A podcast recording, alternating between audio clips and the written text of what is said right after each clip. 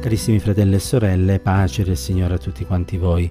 undici luglio questa mattina, e con l'aiuto del Signore leggiamo nella parola di Dio nel libro degli Atti al capitolo venti, ci soffermeremo sul verso trentacinque. È l'Apostolo Paolo che, ispirato dallo Spirito Santo, afferma: «In ogni cosa vi ho mostrato che bisogna venire in aiuto ai deboli, lavorando così e ricordarsi delle parole del Signore Gesù, il quale disse egli stesso: vi è più gioia nel dare che nel ricevere». È il discorso ricommiato dell'Apostolo Paolo dagli anziani di Efeso. Infatti, se andate più avanti, leggerete che dopo aver detto queste cose si pose in ginocchio, pregò con tutti quegli anziani, e tutti scoppiarono in un grande pianto, si gettarono al collo di Paolo e lo baciarono, perché sapevano che non l'avrebbero mai più rivisto. E... E l'Apostolo, dopo aver dato una serie di esortazioni, conclude innanzitutto mettendo in evidenza un fatto importante, cioè che egli aveva mostrato come bisognava andare in aiuto dei deboli. Credo che tutti siamo d'accordo nel dire che l'Apostolo Paolo era un grande oratore, di sicuro è stato un grande scrittore, eh, ispirato dallo Spirito Santo, certo, ma non si fermava al parlare, non si fermava allo scrivere, andava oltre, metteva in pratica ciò che aveva ricevuto da parte del Signore, e questo era in modo per dimostrare agli altri ciò che era necessario fare per la gloria di Dio.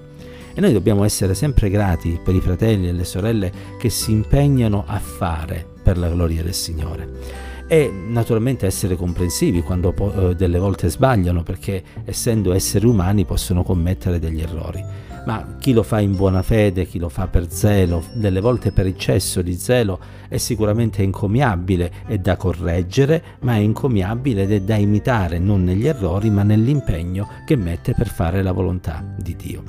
E quindi l'Apostolo si presenta, a, o meglio conclude questo discorso agli anziani dicendo: vi ho mostrato, vi ho mostrato come bisogna andare in aiuto ai deboli, come bisogna lavorare in loro favore, e vi ho soprattutto evidenziato tramite questo ciò che il Signore ha insegnato, e cioè che vi è più gioia nel dare che nel ricevere.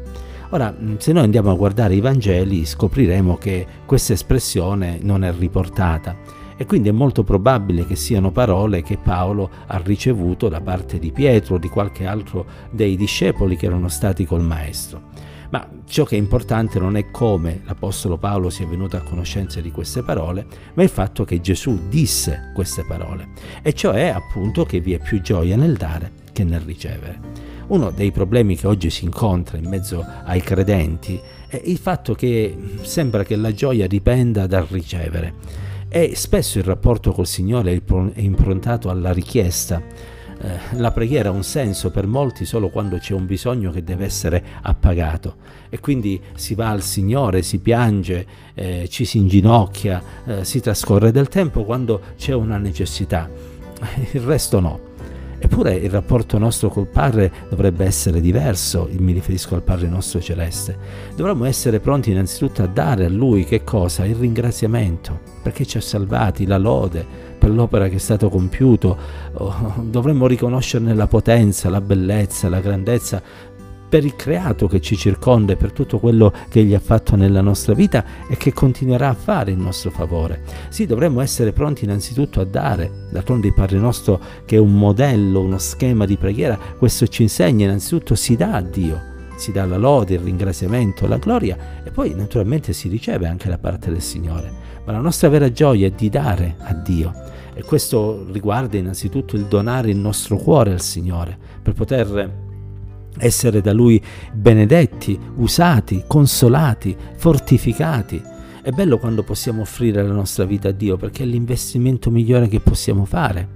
Impariamo a dare un po' più di tempo al Signore, impariamo a dare un po' più di spazio al Signore nella nostra vita, nelle nostre famiglie, impariamo a mettere a disposizione del Signore i nostri talenti, anche se sembrano essere limitati, perché il Signore è quello che ancora oggi moltiplica e eh, moltiplica in modo abbondante. Ricorderete tutti l'esperienza dei cinque panni e dei due pesci. C'era questa grande folla, Gesù disse: date voi loro da mangiare. Come potevano farlo? Avevano poco.